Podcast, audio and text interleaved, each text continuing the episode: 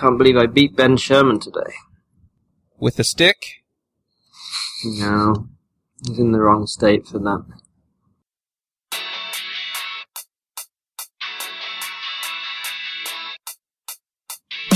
Hey everybody, and welcome to episode thirty-seven of the iPhreaks Show. This week on our panel we have James Zuber. Hello from Minneapolis, where it's a balmy four degrees. Pete Hodgson. You just totally stole my thunder. I was going to complain about it being cold in San Francisco, but it's a lot warmer than that. Hello from not so frigid San Francisco. How cold is it in San Francisco? It's like thirty-two degrees. I don't know. It feels like it's freezing, but it's probably not even thirty-two degrees. Probably warmer than that, which is cold for San Francisco. Charles Max Wood from devchat dot t v, and it's also four degrees here. Okay, I'll stop complaining. But at least this is dry cold. Yeah, it's dry cold here, too. We did get some snow. There we go. Nope, makes no it a little snow. bit a little bit nicer. Yeah. Gives you something to do. You can go shovel snow, go skiing. I'm making people jealous now, I'm sure. I think I've been here once in San Francisco when it snowed, and it was like two or three flakes on the top of Twin Peaks, which is like the only really tall bit of San Francisco. And people like drove their cars up there in the middle of the night to see these snowflakes fall. Mm-hmm. But it wasn't like, you know, snowball fights. It was like four snowflakes. It was really exciting. Nice. Made my year. No skiing that year for us in San Francisco. Oh, come on. All right. Anyway, so today on our uh, docket, we have M V C. All right. We're talking M V C. It's an M V C extravaganza of sorts, I think. Yeah. Maybe we should start off with a definition. Definition. Thanks, Josh. That might take the entire episode, I think. With M V C, I always get really confused. So I know what M V C stands for, Model View Controller, and I kind of understand the principles quite well, I feel like. But what I don't get is the difference between M V C and M V P, and then it gets really confusing when you start talking about some of the other things out there. This is a long shot. Do either of you two know the difference between M V C and M V P? Because I definitely could not answer that if I had to save my life. I have a very vague idea of what it means, so I'm not even going to venture to try because I'll probably get it wrong. One thing that I can say, though, is that, you know, I've come to iOS programming from a very strong Rails background, and M V C in Rails and M V C in iOS are not the same. Yeah. I tend to think of iOS as more of an M V V M. because I the forgot con- about that one. The controller acts more like a view model or a view controller than it does, you know, like a full-on controller. That's just think, my take on things. Where, I think to unravel all this, we have to start at the beginning. That's a very good place to start. I think M V C has become such a convoluted term, depending on kind of what world you come from. Uh-huh. I mean, like, from the Ruby world, we've got, in the .dot net, kind of copied the Ruby version of M V C, yeah, that's and that's what everyone kind of uses for M V C. But if you go back kind of the Smalltalk, M V C is very different. It was designed to be kind of a thick client type thing. And so the web stuff, you know, doesn't really, the same patterns don't apply. Because like on a thick client, like the model updates the view and something like that, which makes no sense in the web world. But when people say M V C, that's kind of what they're talking about. But the Apple view is quite a bit different. So if you're talking in M V C in a Rails aspect versus kind of the Apple thing, it's totally different. I guess that the M V C, you know, the U I Kit M V C is pretty similar to the Smalltalk M V C. Is, is that a good guess? From my understanding, I don't fully understand the Smalltalk one, yeah. But I know, I mean, with like Rails and .dot net, the controller creates the model, hands it to the view. It's like that guy in Office Space, you know, just takes the requirements, hands it to the engineers. But kind of iOS, you know, you've got the controller talks to the model, the model talks back to the controller, which, you know, doesn't really make any sense in the web world. But so that's one pretty important distinction when we're talking about kind of iOS, Apple stuff and kind of the more web-based M V Cs. And the views talk back to the controllers as well, right? Which you would never get in. So if you're doing Rails or A S P dot net M V C, the view is just kind of a template that you kind of squirt data through. Or at least it's just something that takes the model that the controller has provided to it and uses it to display data to the screen, as it were, to render H T M L. Whereas with Cocoa, I'm going to just call it a different version of M V C every time. With Cocoa M V C or U I Kit M V C, the views are when the user interacts with that view, the view kind of triggers events on the controller. So it's much less of a one-way communication. So with the model view controller, typically you have your view and your, and even when you're talking about like uh, model view presenter or model view view model, the model and the view generally stay pretty much the same and have the same responsibilities. So the model basically contains all of your domain logic. In other words, if you're writing a banking app, then each model will have a different job relating to the banking app. Some of them may be users that are responsible for authentication. Um, you might have other things that represent like line items in a an invoice or a tally sheet or whatever. That does all of the logic. So it's all of the math, all of the work, basically. And the view is responsible for displaying whatever it is that it gets from the presenter or view model or controller in a way that people can interact with it. It manages the interactions. Usually it just delegates the, you know, the events from the interactions to something else like the presenter or controller. And, you know, is ultimately responsible for the U I portion. And then the presenter is kind of the go-between, or the controller is the go-between between those. To give a little bit of context, the controller typically will determine which view or set of views to show, and it will also ultimately be responsible for, at least in Rails, and from what I can tell, in iOS, it's responsible for actually returning the ultimate response, or, you know, it's responsible for coordinating the reaction to whatever happens. Yeah, I think that's the key kind of concept of the controller is it's it's uh, it's a coordinator between parties. So things happen in the model layer, or things happen in the view layer, the or the view portion of this triad. The controller decides what to do in response to that interaction. Maybe it will go to the model layer and ask it to do some things, and then it will get some stuff back out from the model or set of models, and then ask the view to do its thing. With Rails, the interaction between the models and the views are passive, right? They're, um, the controller is always having to kind of pull stuff out of the models and put stuff into into views, and vice versa. Whereas with some other frameworks, you have data binding where the models and, well, I guess with M V V M, you have view models can be kind of bound directly to the view. So, so you use like a data binding technology to automatically update the view model when someone interacts with the view.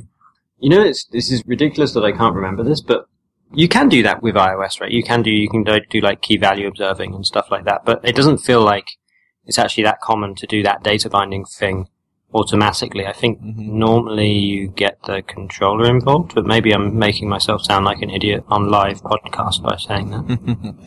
From what I've done playing with iOS and things like that, yeah, typically what I see is that the view delegates things back to the controller, and the controller does the coordination.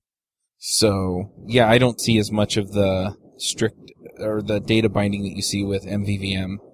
Mm-hmm. There's no reason you couldn't do it, though, because, I mean, key value observing is pretty powerful. So you could, you know, have a view that observes a model, and when the model, when the controller modifies the model, the uh, the view would automatically update itself. But I think if you were going to do that, you'd want a view model. You'd want a a class that represents kind of the logical representation of the view, rather than a class that represents your domain concepts, which is what you were describing earlier as the model. Right. That gets more into kind of what you're talking about, the M V P, where you might have domain logic in your model, but maybe you have a name that you have to format a certain way or a date. Mm-hmm. That might go kind of in the view, and that's more of a kind of presenter. So that gets more into the M V P type. Yeah, okay, so that, that helps me. Now that we're talking about this, yeah, I tend to think of model view presenter as more the presenter is is the go-between in every way for the model. So if you do any bindings to, like we're talking about here in model view presenter, then you would actually bind to the presenter, and the presenter would pass through to the model and back. And so the view doesn't know anything about the model. The only thing that it knows about is the presenter. And actually, in a lot of, I would argue in most cases, the view doesn't actually know about the presenter, or doesn't know about things like, the view shouldn't really know about anything, in my opinion. The view should know about, you obviously need to tell the view, hey, when stuff happens, call this delegate, or fire this event, or whatever, but really the view should be pretty dumb as to what it's talking to. It shouldn't really know what it's talking to, because otherwise you have this kind of circular dependencies where the views know about the controllers and the controllers know about the views, and suddenly it's very, very hard mm-hmm. to tease those two apart. They kind of all get bound up together. The other issue that I've seen in views is that if you start putting the logic like that into the views, yeah. then what you wind up doing is you're blending U I setup with logic, and sometimes then it's hard to test or tease apart or debug. I think that I have memories of when I was first starting with iOS programming, I had a real hard time with that, with trying to figure out where to put kind of presentation logic. I think I started off doing things the way I used to do them really back in the day with M F C, which is this horrible C plus plus library for Windows programming. And with that library, you subclassed everything. So if you wanted a button that did something, you subclassed the button. If you wanted a table that did something, you subclassed the table and then put your custom stuff in the subclass. So when I first started with iOS development, I had a tendency to kind of use that same approach and try and create custom subclasses of views. And then I eventually realized that I was kind of violating really all of the kind of the good practices, and what I should have been doing instead is doing that customization by attaching the right delegates to those views so that when something happened in the view, that delegate could handle that thing happening, that event or that interaction, and then do something to the view maybe or to a set of views. But trying to put that logic in the view itself caused me no end of confusion and pain. Yes, definitely. Keep things separate.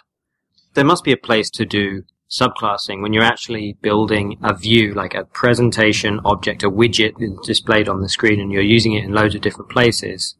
I guess there is a case to bundle that into a subclass. And maybe the, the rule of thumb there is if you're actually customizing the user, inter- the U I, or customizing the look and feel, then then that's the case with subclassing a view. But if you're customizing the behavior of that thing, then probably you want to put that logic somewhere other than in the view, other than in a view subclass.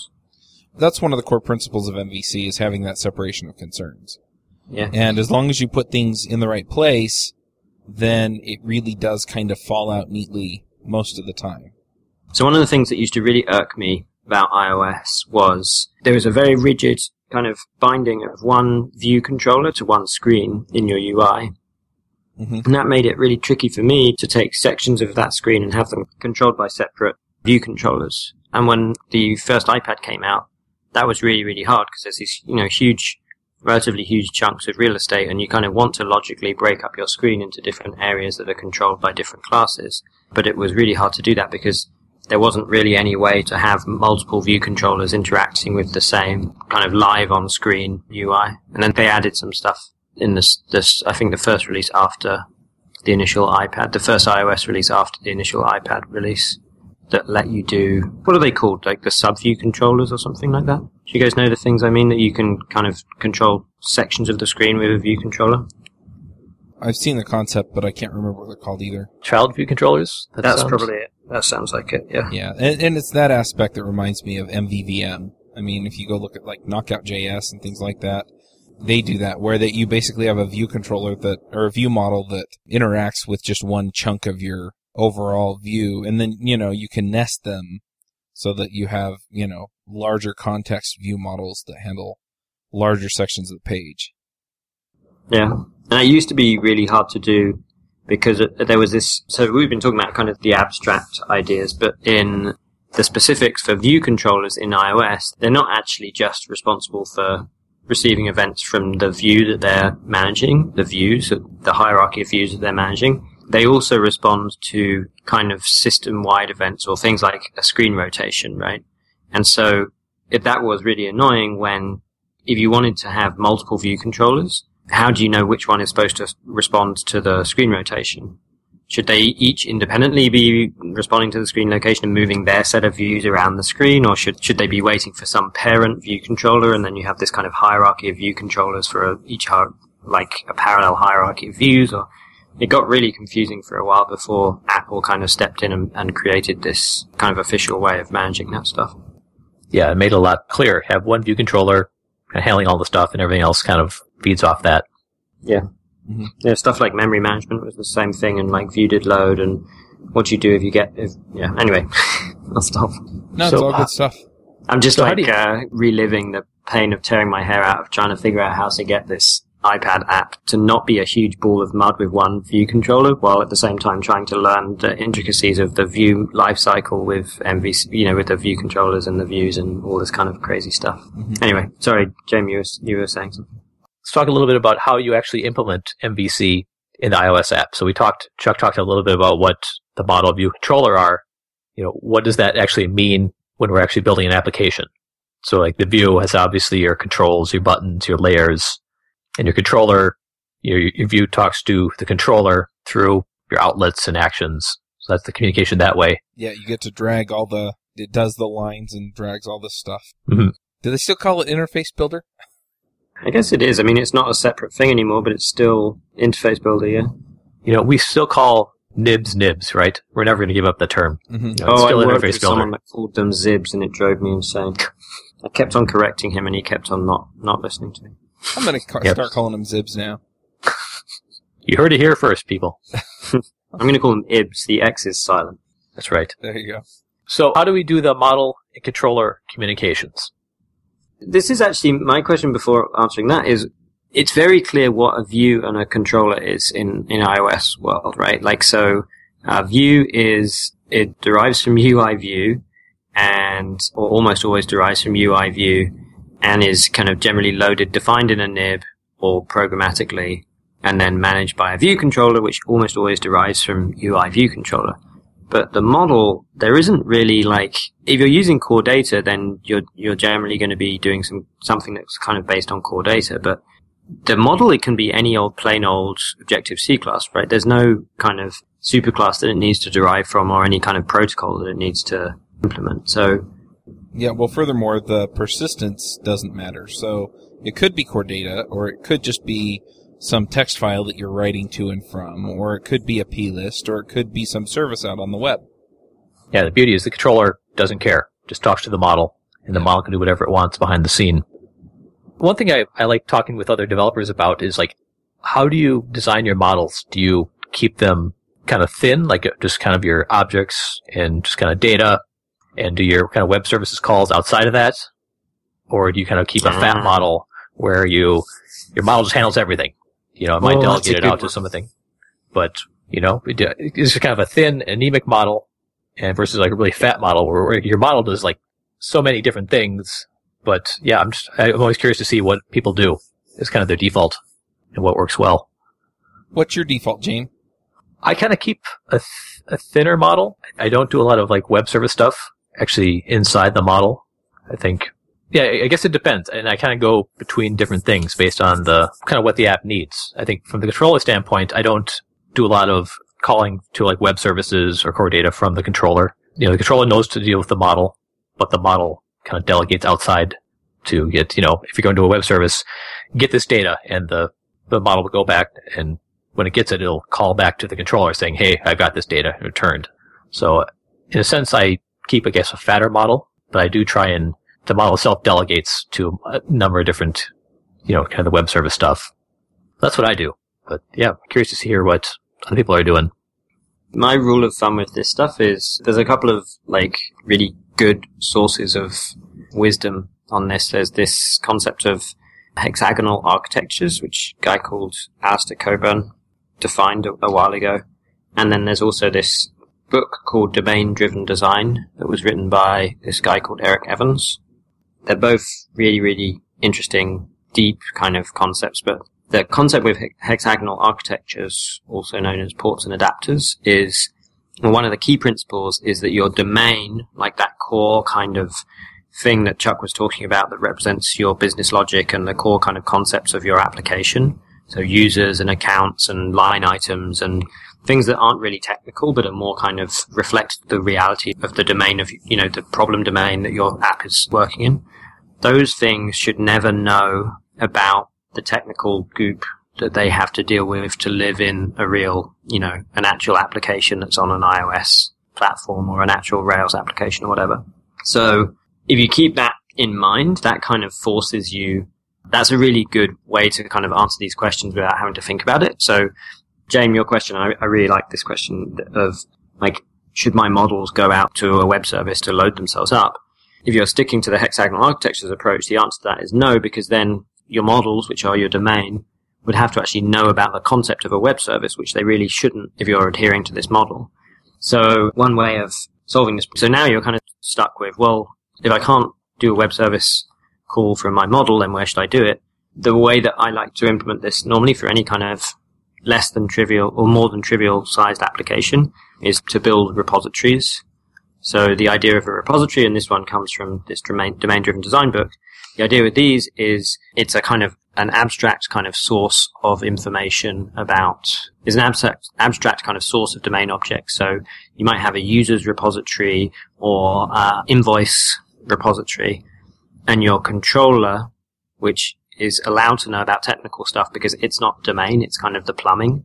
Your controller can go to a repository and say, give me the user with I D fifty-five or whatever.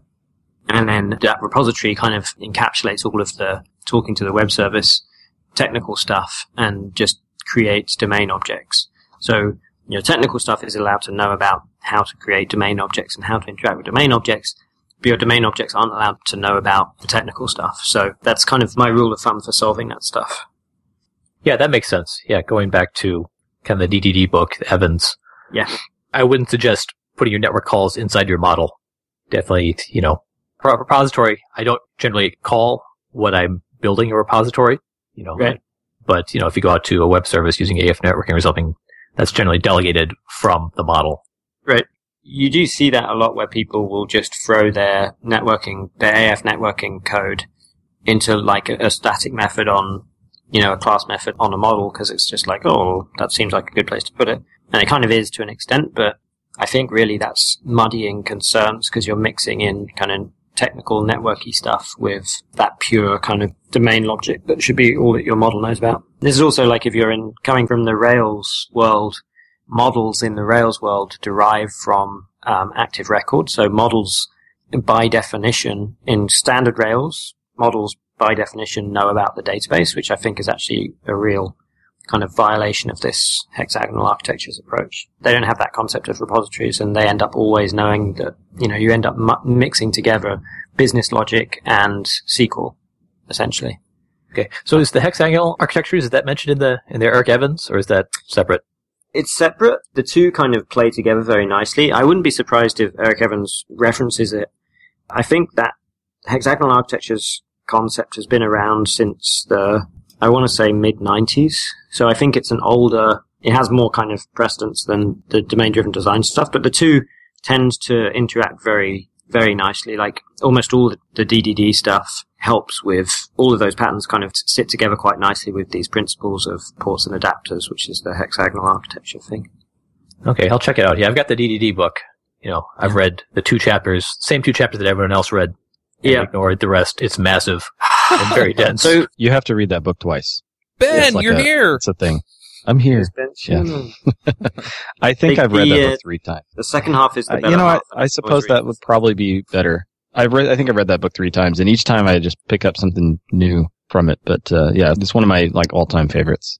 Yeah. So, James, the other kind of question that you had rolled in earlier when you were talking about, you know, should I do networking calls? You were also kind of saying, I think you were kind of implying, like, should I have all of my logic in the models, or should I put my logic somewhere else? Like, and I think, so again, following D D D, or just following good O O, I think lumping everything into the model just because it has a name in the M V C triad is the wrong thing to do. So, like, repositories, for example, are a really nice way of doing this stuff, but they're not an M, a V, or a C, but that doesn't mean that we don't use them. And you can have the same idea for, like, I'd say tax calculation is always a really good, easy example for this. You could start off when you're doing tax calculation of just adding that into your invoice. So, so say, oh, my invoice has some methods on it called that help calculate tax for this invoice, and it goes through all of the line items and figures out whether it should have sales tax or not, and whether this one has import duty and blah, blah, blah. If you kind of feel like everything has to be an M, a V, or a C, then you always end up putting this logic in an M, a V, or a C. But there's no reason you can't pull that out into a, its own class. It is its own thing. Tax calculation is its own thing. It, and there's no reason you can't just create a plain old Objective-C class that represents the act of calculating taxes. And that's what in, I think in, in domain-driven design, he talks about that as service objects or service classes, something like that, which I think is a horribly overloaded term, unfortunately. But that's the other kind of key thing that isn't obvious when you first start building iOS apps, particularly because iOS apps are pretty small, but you don't need to put everything in the model. You don't need to put everything, you particularly don't need to put everything in the controller. That's the thing that everyone always ends up doing is the controller becomes the grab bag of, you know, it does some It handles the geolocation stuff, and it also responds to networking things coming in, and then it also handles X Y Z because that's what all of the sample code does, because all of the Apple sample code things are tiny little sample applications where you can get away with that. Yeah, I tend to lean more toward having the service objects if I can, mainly just because then the model can understand how the thing should behave, and then the persistence or whatever you want to call it is sort of incidental to that. So it knows when it's supposed to save, but it doesn't really care how it's supposed to save. Yeah, and this even extends as far as things like rendering tables. So almost everyone, in particularly in iPhone apps, does what I do, which is you just may add all of those delegate methods onto your view controller, or you just derive from U I table view controller. And now your view controller, as well as everything else, is also uh, managing the data for the table and deciding what row to display and all that kind of stuff. That works fine if it's a very simple case, I suppose. But again, people get in the habit of doing that, and then they think that that's the only way that they can do it. But actually, Apple have really thought this through. When you create a table view, you don't say, this is the view controller, call this to get all of the information about what to display. You give it some delegates, and you actually give it multiple delegates, right? You give it the data source delegate, and you also give it the table view, whatever delegate. And those two delegates normally end up being the view controller because that's convenient. There's no reason you can't make a custom class whose sole responsibility is for basically controlling the rendering for that table view and being like a little mini controller that mediates between a set of data and the table view. And then your table, your view controller, the kind of the boss, all it does is kind of make sure that that table view controller, or sorry, that table controller is set up correctly. But it doesn't actually do any of the, doesn't implement any of the delegate protocols. It just kind of sets stuff up at the start of the day and then says, you guys, hey, you table controller, you know all about tables. I'm not going to get involved. This is clearly your responsibility. Here's the table view. You guys, uh, here's the data. You guys get your stuff done. I'm just going to focus on the very high-level stuff because that's my role in this play that we're playing out. Yeah, that makes sense. I'm, I'm actually a big fan of that sort of particular refactoring, is to extract some complicated, well, not really complicated, but related methods out of a view controller and into a distinct object. Admittedly, I don't do that very often at all. Uh, I just end up sticking it in the view controller because, you know, there's no other possible pointer you could set on the delegate but self. It's, it's you know, the compiler. The compiler will yell at you. No, semantic error. Uh, yeah. Actually, I just put all my code in the app delegate because that's what Apple tells me. Yeah, right. Uh, that's the worst. Uh, the uh, worst like, violation. Junk drawer. It's getting so. I have a problem with a lot of the sample, the Apple samples, and a lot of times those are afterthoughts, probably written by an intern. You got to take them with a grain of salt. It's not like the official direction of Apple. Except when the new frameworks that come out in i O S seven, like uh, the transition framework, there's a bunch of sort of things that need to stick around globally so that you can do like custom interactive view controller transitions. And uh, when I was digging into this, it seemed like the best, appro- well, actually the, the only sample code I could find stuck all that maintenance code in order to coordinate the transition in the app delegate. And of course, you could sort of extract that out into another class or something, but it seems like their guidance or lack of guidance on where to put that stuff is just ends up making everybody on Stack Overflow suggest putting these things in the app delegate. So we talked a bit about how to organize our models and what the models are kind of responsible for. How do we do the communication between kind of the, the models and the controller? Like, Pete, you talked a little bit about the delegate pattern, which is kind of the default, where your, your, your view controller will be a delegate of the model. So when the model has to update itself or signal that something has happened, you know, just calls its delegate, which gives lets the view controller do its thing. That's kind of the default, I think, for a lot of things. That's what most of the sample code is done, and Apple kind of leads us towards it. But there's there's some other ways of doing kind of the model controller communication. Like one thing would be notifications. Have you guys played with that? Notifications are, are handy, but they're also somewhat dangerous, I think, if you use them in the wrong way, because there could be multiple listeners. I like the sort of more explicit nature of a real protocol with a real delegate, but there are times when you're too far removed from the situation. You just need to sort of passively listen for an event. And in that case, I've used notifications, but I don't really use them that often. Okay. I found, I mean, they're useful if your model, if more than one thing relies on what's happening with the model. A notification can be pretty useful with what Ben was saying. Or K V O. Yeah, that's, that's the ne- kind of the next thing. But you do have to be careful that you're releasing the notifications. And if you only care about a notification of a, a particular model, and there might be different ones of the same type that you're actually checking for that object. So there is more busy work and more ways to mess things up and cause weird bugs. Because if something happens and you don't dealloc and don't release your notifications, you kind of start getting multiple ones and you get kind of weird things happening. So it's definitely, yeah, I definitely go with the default as a delegate thing, but occasionally, you know, notifications can work. And also, yeah, like we're saying, like K V O, which K V O is really cool because, like, you'll have your model. The model doesn't have to do anything. It has no concept of what's happening outside of it. It just updates its property or calls a method. It generally would be updated property. The model doesn't care about anything outside of itself. It just kind of does its thing, and everything else kind of listens to it, which is pretty good. The, the thing I have a problem with that, or I find annoying, is that when you're listening, your K V O stuff all happens through one method. So if you're doing this yeah. on a bunch of different methods, oh, yeah.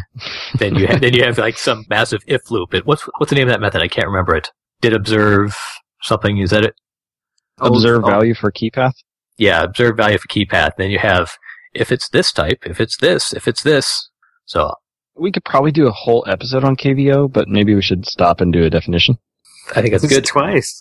Two requests for a definition in one podcast. This is awesome. I feel like I'm on the wrong show. Yeah, right. Yeah, seriously. Where's Josh? So the running joke on Ruby Rogues is that Josh Susser always asks for definition. That's what we're referring to for those who aren't in the know. Anyway, okay, go ahead. Okay, so uh, K V O is key value observing, and it's a mechanism by which you can say, I want to know as soon as this slider's value property changes, because I need to change the actual volume of a hardware device. And the two, by using K V O, uh, you can get notified anytime that property changes. And typically you would say add observer for key path, and you pass in the key path you want. Uh, in this case, it would be like in quoted string value. And then it will call the object that you just set up as an observer. It'll call the method observe value for key path. And that is called for your class, for anything that you're observing, anything your super class is observing. Uh, it's kind of a minefield. You have to get that implementation correct, because basically what you would do is you say, if I'm interested in this particular value or key path, this is the one that I'm interested in, then I'm going to handle it, and I'm not going to call super, right? Because I, I handled it. If I'm not handling it, then I should call super so that the super class doesn't get muted from all of the notifications that he was depending on. Yeah, it's really painful. That ends up being like a gigantic switch statement. And then usually I'll end up just grabbing all of the code for handling each specific case and pull that into another method. It'd be nice if we could just do that from the get-go and specify the selector that we want called. Someone must have written a little helper open source thing where you kind of, it does all of the observing and then you register blocks for specific key paths or something like that, and it does all of the boring mechanics. Yeah, that would be that cool. Would, that would be nice. Maybe a listener of the show can email us and let us know. I'm trying this out to see if this ever works. I see. I hear people doing it on podcasts all the time. Just start a Git repo and start accepting pull requests before you write any code. I was considering it. I, all we need is a good name. I'm thinking N S Observer, but that's probably already taken. And also, you're probably not supposed to use N S. Yeah, another thing you also have to be careful if you're doing K V O for your communications is to tear them down correctly. Otherwise, you get very strange side effects. So do observers kind of fall into the view category or the controller category, or... That would be my question. Is so we're talking about kind of using these for something approximating data binding, where the model changes and then the view updates. Yeah, it doesn't seem like you can bind these two directly together. You can't bind the model. You can't have a view directly do K V O on a model, because then you, well, you could, but you'd have to subclass the view, and kind of that's what we were talking about earlier as being not necessarily the right thing to do. So I would assume, because I've never done this, I've, I've thought about doing it, but I've never actually done it. I would assume the way you would get this to work to do kind of data binding would be the controller observes, does K V O on the model, and then when the model changes, the controller gets notified, and then the controller in turn tells the view, hey, update yourself because the model just changed. Is that correct? Yeah. If you look at the kind of Cocoa way of doing things, yeah, the model notifies the controller, or the in this thing, the controller is listening for the model change. Yeah, then it handles the view. So yeah, what you're saying is is right on. Is this pattern more common in O S X development? Because I feel like that's where I see most people talking about O S X is uh, sorry about K V O. I see. I feel like I read about it more in the O S X world than in UIKit world. Anyone know? We need to patch in Andrew for this. Where, where's Andrew? Oh, yeah, yeah, right. Phone a friend. I'm just going to declare that to be true because it sounds sounds legit to me. I'll back it. I'll I'll second that. Two people and, and said it. It's, it's got to be true. It's always true until it's not. Just keep that in mind. Idiots love company. All right. Well, are there any other aspects of M V C that we want to talk about? Well, one thing I've been playing with in some of my apps, and I didn't really think of it as M V C, but if you start using more like a block pattern, I mean, does that even make sense as M V C, where you know, the model would kind of uh, pass in a, you could pass in a block to the model, like a controller, saying, okay, when this happens, just do this. I mean, I'm not even sure you can really call that M V C. I've done a little bit, but kind of doing more asynchronous style programming, seeing if that makes sense. I haven't had a whole lot of success with it. I've been able to do it with small things, but for larger things, it's gotten kind of unwield, unwieldy quickly. Can you give like a, a more a more explicit example of like what you would be doing in that block or what what would be happening? Okay, so like in a model, so like if we're using the delegate pattern, the model would have I did this, I updated this person. So if you have a delegate method, delegate method just says I updated this person. If you're doing a block, you could pass in you know you pass in a block to the model that's kind of defined outside of it with whatever you want to happen when that thing is updated. The person is updated. So the model does its thing, says, oh, I updated the data for this person. It just calls the block method. So it's a more asynchronous kind of JavaScript type way of looking at things, which I never thought of as M V C, but could be seen as kind of a convoluted way of doing it. I've tried to do the block-based thing with A F networking, and I prefer that to delegates, but I feel like if you did that in a controller, you would be kind of, it's deodorant for the fact that your controller is trying to do too much stuff. Like, if you need your controller to have more than one or two delegates on it, then probably that's the universe telling you that maybe your controller's trying to do too many things and you should kind of be pulling that out into separate little helper classes. Mm-hmm. I get a little bit frustrated trying to do things with blocks because I think because I have happy experiences doing that in JavaScript land, uh, and it's really easy to just create anonymous functions. And in Objective-C, it's quite painful to do stuff with blocks. It's better than not having blocks, but it's still not as easy as in some other languages. So I always get quite frustrated trying to do stuff with blocks because it feels like it should be super easy, and then I end up having to like remember what stuff has to be retained in the weak doody-dood and the under-under block and all that stuff, and I just get annoyed and throw my hands up in the air. Yep, that's pretty common. I do a uh, pretty common example in this uh, networking presentation that I've been giving. And I take the uh, the new N S U R L session block-based handler for an image download. And then once I get it working, you know, it's it's kind of like download task with uh, U R L. And then it takes a block, one single block, with which gives you the U R L of the downloaded file, whether or not there was an error, and the task itself or the response. And then I say, okay, now I want to show progress for this download, and unfortunately progress is not supported using that block-based form, so I have to sort of convert it back into the N S U R L session delegates methods. And what happens is interesting, that you have, say, one block that is handling the callback for this request, and inside the block you need to do a bunch of things, like disable the network activity indicator spinner, and you need to check to see if there's an error, and if so, you probably need to throw some sort of alert or update the user interface in some way, uh, which requires dispatching onto the main thread, uh, the main queue. Then you check the response. If there's no error, then you actually got a response, so then you have to cast the U R L response to an H T T P response to get the status code. Then you check that to see if it's two hundred. If it's not two hundred, again, you're updating the user interface with some sort of alert that has to be dispatched on the main queue. And then if, if you did get a two hundred, then you need to copy the file somewhere else. And in my case, I was doing it on a just to a U I image in memory, and then jump onto the main queue to set that onto the image view. So you can imagine what kind of a indentation nightmare that it, you know, three different if branches, and there's a bunch of dispatching happening, and there's the disabling of the network activity indicator. All of those methods, all those things, sifted into like a much tinier method when done in the delegate variant. There's one callback that t- tells you when the request finished, and uh, that's the place where you would get the error. And there's another one that tells you whether or not the file was downloaded. So all the file download, you know, transfer stuff goes there. It just cleaned everything up and put all those things into a distinct method, which is like your next refactoring trick in your pocket that you would take. You have this nasty looking block method. Now let me sift this into other methods. So I don't know, like blocks are awesome, but I think that sometimes they get overused when there are too many parameters. Sometimes it's just nicer to, to already have those methods predefined and each thing has its place. Yeah, that sounds good. Just make everything explicit, clean. They're a bit hard to test. shell. Any other tricks you guys want to share before we wrap this up? This is good stuff. And I think the main thing that we've kind of said in various different ways is that M V C is really is a really nice pattern, and it's really well implemented in iOS, but it doesn't mean everything has to be an M, a V, or a C. The way that Apple have implemented it makes it really easy for you to actually separate that stuff out into more into single things that are doing one single responsibility well. And I think it's very easy for us to get started by just throwing everything into the model or everything into the view controller or, horror of horrors, everything into the app delegate. But really, uh, we should be feeling very free to, to put stuff into small classes that do one thing well rather than a grab bag of utils class or whatever. That's my soapbox. Well said.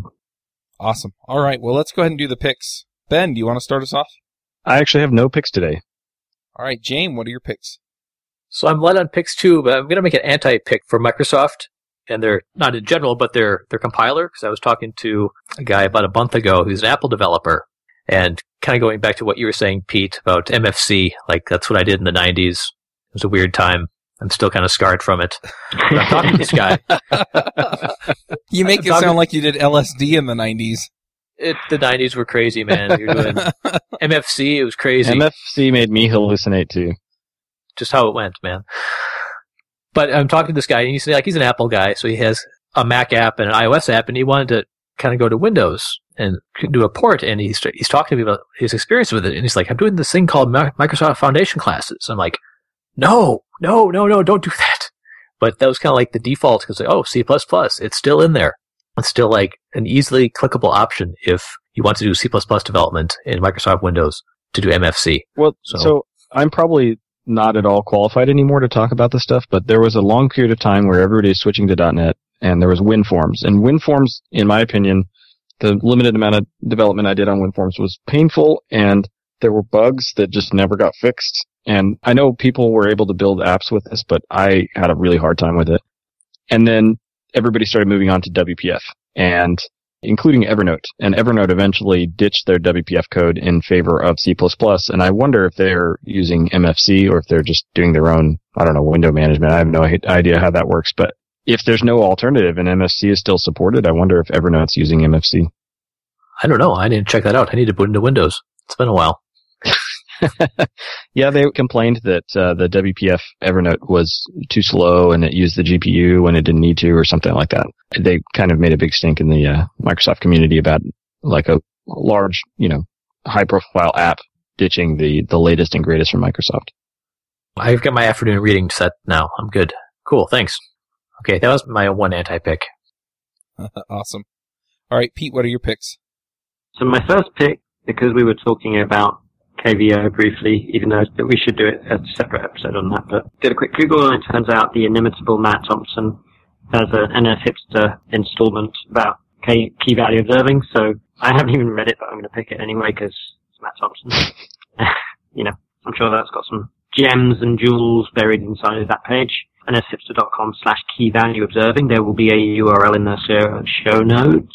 My second pick, I feel like I've picked this already, but I think I might have picked it on JavaScript Jabber when I was a very special guest on uh, JavaScript Jabber. Hexagonal ports and adapters, I already talked about this um, a fair bit, but this is, I'm going to add a link to the original article that Alistair Cockburn wrote. There's probably a better write-up somewhere else by now because this is fairly old, but it's uh, kind of the canonical source for this, this idea of the domain not knowing about all of the technical stuff and nice separation of concerns. And then I'm going to pick something which I'm not sure how I can link to it, but Sol Mora has a really good talk about some of this stuff. I can't remember the name of it. Maybe Ben will remember it because I think he was at the same talk that I was, but it's about essentially design patterns. I'm pretty sure it was him doing a talk about design patterns in Objective-C. In Amsterdam? Or, yeah. Uh, yeah. Yeah. That one you're talking about was, or if I remember correctly, it was at uh, MDevCon last year in Amsterdam, and he gave a talk on design patterns. Okay. I'll try and find um, a link for you. There is a, yeah, and I think there is, I'll, I'll look for a link because I think that the, that conference they posted, they've been posting the audio and the slides. They didn't have video, but they have audio. But yeah, he, he talks a lot about this idea of not bundling everything in the app delegate or the... Oh, I, the I found a, re, a video recording of this talk, so I'll post it in the uh, show notes.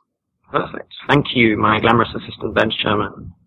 And that is, uh, that's still, I've got, I haven't got a beer pick this week. I've been slacking. If you've been I'm slacking, you should a, have a beer pick. Yeah, right? right Put no, your feet well, up. Yeah, that's funny. I think of slacking as not drinking beer. I have my priorities askew. Awesome. All right. Well, I'll jump in with a couple of picks. First, I've been listening to uh, a book series on Audible. It's one of my favorite book series from when I was in high school. I was reading these called The Wheel of Time. They do kind of get a little bit slow, and I haven't read any of the Brandon Sanderson ones, so just put that out there. Anyway, I've been listening to The New Spring, which is the prequel, and uh, I'm really enjoying that, so I'm going to pick that. As far as code goes, I've just been buried with work, and so I don't really have any picks. If you're a freelancer, though, I am going to be putting together a series of emails that you will get when you sign up for my Going Rogue list. So if you go to going rogue video dot com and sign up for the mailing list, then you will get the email with my video on how I went freelance, and then you'll get a series of five emails that talk to you about how to raise your rate. And I'm working on a little mini video course for that, and I'm working on a larger fuller-length video course on how to find clients. So if you're interested in either of those, go check those out. And uh, you can also go check out The Freelancer Show, where we talk about this stuff every week. And that's at freelancer show dot com. So anyway, I picked me, I guess. Picked, Very nice. Picked fiction and then picked me. And I'm I'm just interesting fiction, I think. So hey, one, one, one note, Evernote was done with the Windows template library, which oh, I'm, not fam- even, I'm not familiar with at all. I don't even know what that is. Oh, no. I remember the W T L. It was like, so they had the A T L, and then they had the W T L, and it was ah, the most I remember crazy, A T L. Yeah, it was like that crazy C plus plus metaprogramming template stuff that blew your mind. Oh, man, that totally took down memory lane. Interesting. You change one letter and you get W T F. That's whatever I think of when I hear W P F. Yeah. I like yeah. yeah. Of course. What the luck. I'm a, I'm a Battlestar Galactica fan, so uh, if you change one of the other letters to an F, you get F T L. So anyway, I digress. Well, let's uh, let's wrap up the show then. We'll catch y'all next week.